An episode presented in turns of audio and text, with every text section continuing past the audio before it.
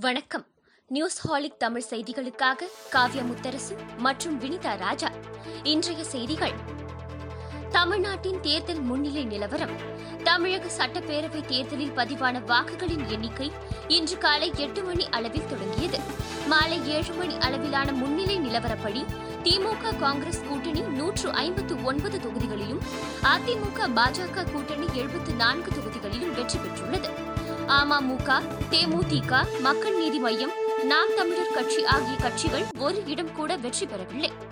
கோயம்புத்தூர் தெற்கு தொகுதியில் மக்கள் நீதி மைய கட்சித் தலைவர் கமல்ஹாசன் முன்னிலை வகித்திருந்த நிலையில் தற்போது பாஜகவின் வேட்பாளர் வானதி சீனிவாசன் முன்னிலையில் இருக்கிறார். தமிழகத்தின் அடுத்த முதலமைச்சராக திமுக தலைவர் மு க ஸ்டாலின் வெற்றி பெற்றுள்ளார். கேரளாவில் மீண்டும் கம்யூனிஸ்ட் கட்சி ஆட்சியை கைப்பற்றியுள்ளது. கேரள அரசியலில் ஒரு திருப்பு முனையாக முப்பத்து ஐந்து ஆண்டுகளுக்கு பிறகு ஆளும் கட்சி தொடர்ந்து இரண்டாவது முறையாக ஆட்சியை தக்க வைத்துக் கொண்ட நிகழ்வு நடந்துள்ளது. மேற்கு வங்க சட்டப்பேரவை தேர்தலில் திரிணாமுல் காங்கிரஸ் கட்சி பெரும் வெற்றியை பெறுவது உறுதியான நிலையில் மம்தா பானர்ஜி மூன்றாவது முறையாக அங்கு முதலமைச்சராகிறார். ஹரியானாவில் நாளை முதல் ஒரு வார காலத்திற்கு முழு பிறப்பிக்கப்படுவதாக அம்மாநில அரசு அறிவித்துள்ளது. ஜிஎஸ்டி வரிமுறை அமல்படுத்தப்பட்டதில் இருந்து அதன் வரலாற்றில் முதல் முறையாக கடந்த மாதம் ஒரு லட்சத்து நாற்பத்தி ஓராயிரம் கோடி ரூபாய் வசூலாகியுள்ளது. டெல்லியில் கொரோனா தொற்று அதிகரித்து வருவதை தொடர்ந்து பொது முடக்கம் மேலும் ஒரு வாரம் நீட்டிக்கப்பட்டுள்ளது. டெல்லியில் தற்போது பெருந்தொற்றினால் ஒரு லட்சத்திற்கும் அதிகமான மக்கள் பாதிக்கப்பட்டுள்ளனர். இந்த எண்ணிக்கை கடந்த ஆண்டு நடுப்பகுதியில் பதிவான எண்ணிக்கையை விட இரு மடங்கு சுகாதாரத்துறை தெரிவித்துள்ளது. ஆப்கானிஸ்தானில் தாலிபான் தீவிரவாதிகள் நடத்திய தாக்குதலை தொடர்ந்து மாயமான முப்பது ராணுவ வீரர்களை தேடும் பணி தீவிரமடைந்துள்ளது. தென்கிழக்கு பகுதியில் உள்ள காஸ்னி என்ற இடத்தில் ஆப்கானிஸ்தான் தேசிய ராணுவ படையினரின் முகாம் அமைக்கப்பட்டுள்ளது. இந்த இடத்தை சுற்றி வளைத்த தாலிபான் தீவிரவாதிகள் கடும் துப்பாக்கிச் சண்டையில் ஈடுபட்டனர். இந்த தாக்குதலில் மாயமான ராணுவ வீரர்களை தேடும் பணி தொடர்ந்து நடந்து வருகிறது.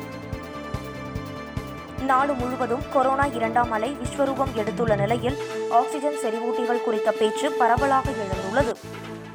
ஆக்சிஜன் செறிவூட்டிகளை தனிச்சையாக வாங்கி பயன்படுத்தக்கூடாது என்றும் நிபுணர்களின் உதவியுடனே நிறுவி முறையான வழிகாட்டுதலுடன் பயன்படுத்த வேண்டும் என்றும் மருத்துவர்கள் கூறுகின்றனர்.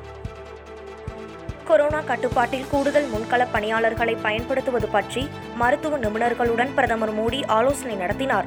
அப்போது எம்பிபிஎஸ் நர்சிங் படிக்கும் இறுதியாண்டு மாணவர்களையும் மருத்துவ படிப்பு முடித்த இளைய மருத்துவர்களையும் கொரோனா சிகிச்சைக்கு பயன்படுத்தலாம் என்ற முடிவு எடுக்கப்பட்டதாக பிரதமர் அலுவலக வட்டாரங்கள் தெரிவித்தன. நீட் தேர்வை தள்ளி வைப்பது கொரோனா பணிக்கு வரும் மருத்துவம் முடித்த மாணவர்களுக்கு வருங்காலத்தில் அரசு பணி அளிப்பது அவர்களுக்கு ஊக்கத்தொகை அளிப்பது உள்ளிட்ட முடிவுகளும் ஆலோசனை கூட்டத்தில் எடுக்கப்பட்டதாக கூறப்படுகிறது. கொரோனா இரண்டாவது அலையால் பேரழிவுக்கு ஆளாகியிருக்கும் இந்தியாவுக்கு உஸ்பெகிஸ்தான் நாடும் தனது நேசக்கரங்களை நீட்டியுள்ளது.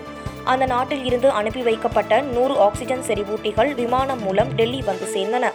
முன்னதாக ஏற்கனவே உஸ்பெகிஸ்தான் ஐம்பது ஆக்சிஜன் செறிவூட்டுகளை வழங்கியுள்ளது குறிப்பிடத்தக்கது. இவற்றுடன் மருத்துவ உபகரணங்களையும் அந்நாடு அனுப்பி வைத்துள்ளது. உதவிப் பொருட்கள் அனுப்பிய உஸ்பெகிஸ்தானுக்கு இந்திய வெளியுறவுத்துறை செய்தி தொடர்பாளர் அரிந்தம் பக்ஷி நன்றி தெரிவித்துள்ளார்.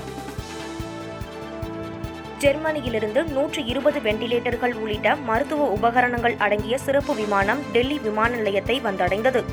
நடமாடும் ஆக்சிஜன் உற்பத்தி ஆலையை தொடங்குவதற்கும் அதற்காக பயிற்சி அளிக்க பதிமூன்று நிபுணர்களையும் ஜெர்மனி அனுப்பியுள்ளது. ஜெர்மனியின் இந்த பங்களிப்புக்காக அந்நாட்டுக்கு நன்றியை தெரிவித்துக் கொள்வதாக இந்திய வெளியுறவுத்துறை செய்தி தொடர்பாளர் அரிந்தம் பக்ஷி ட்வீட் செய்துள்ளார். இத்துடன் இந்த செய்தி தொகுப்பு நிறைவடைந்தது. நன்றி வணக்கம்.